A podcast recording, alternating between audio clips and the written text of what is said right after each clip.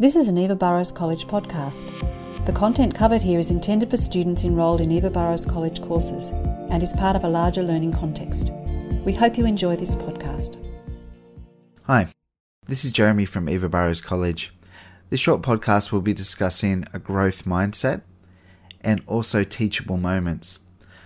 I supervise staff, and this can be staff from a range of different organisations, including child protection, drug and alcohol, uh, disability.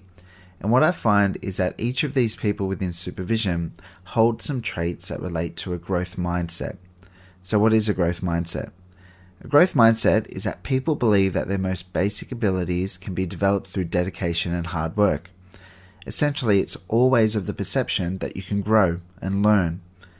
What I find is that if people don't encompass a growth mindset or the capacity to continually learn, they become stagnant they also can display traits of arrogance.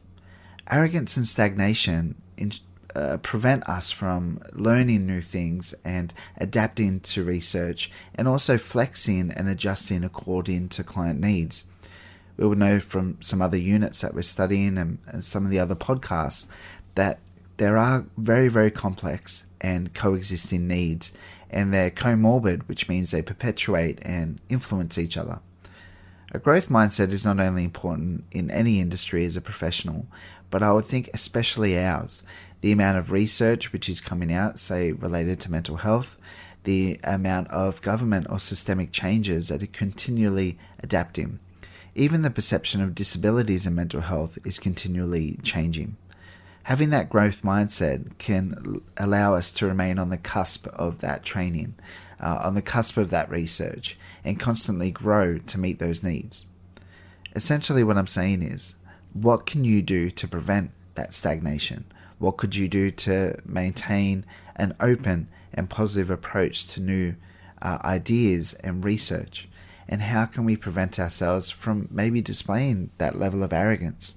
That arrogance is going to be the biggest barrier to rapport building, for example, or even cohesion between you and your colleagues. The other area is a teachable moment. A teachable moment is when we have an opportunity to teach others. So, not only does this podcast look at growth mindset within ourselves, but also teachable moments for others. Every time someone displays a behavior, whether it's a colleague in a professional setting or a participant, we've got a path in, in, or a fork in the road and how we respond to that behavior.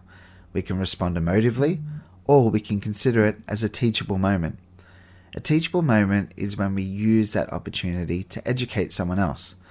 So, for example, if you're supervising someone and that person becomes agitated or sends a passive aggressive email, you can respond just as aggressive or passive aggressively, or you can consider this as a potential teachable moment.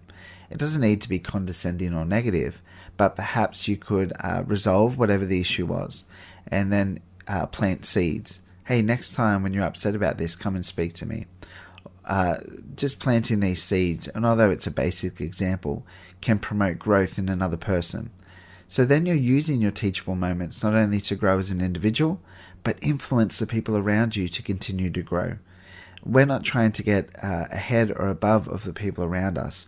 If we've got a growth mindset and someone else is stagnant, we want to take them along for the journey with us. We don't want them remaining or, or being toxic and eventually us leaving that organization or them leaving.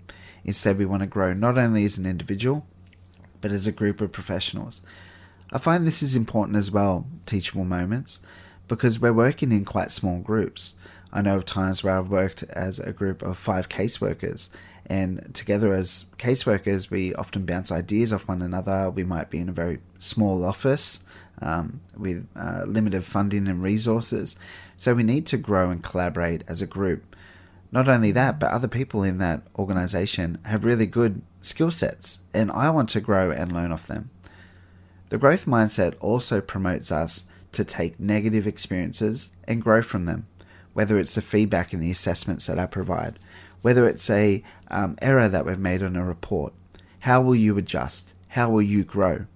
So, a growth mindset is not only being aware of opportunities to grow, but it's being aware that negative experiences can prompt us to remain in a growth mindset, prevent us from applying emotion and having a negative approach to any opportunity.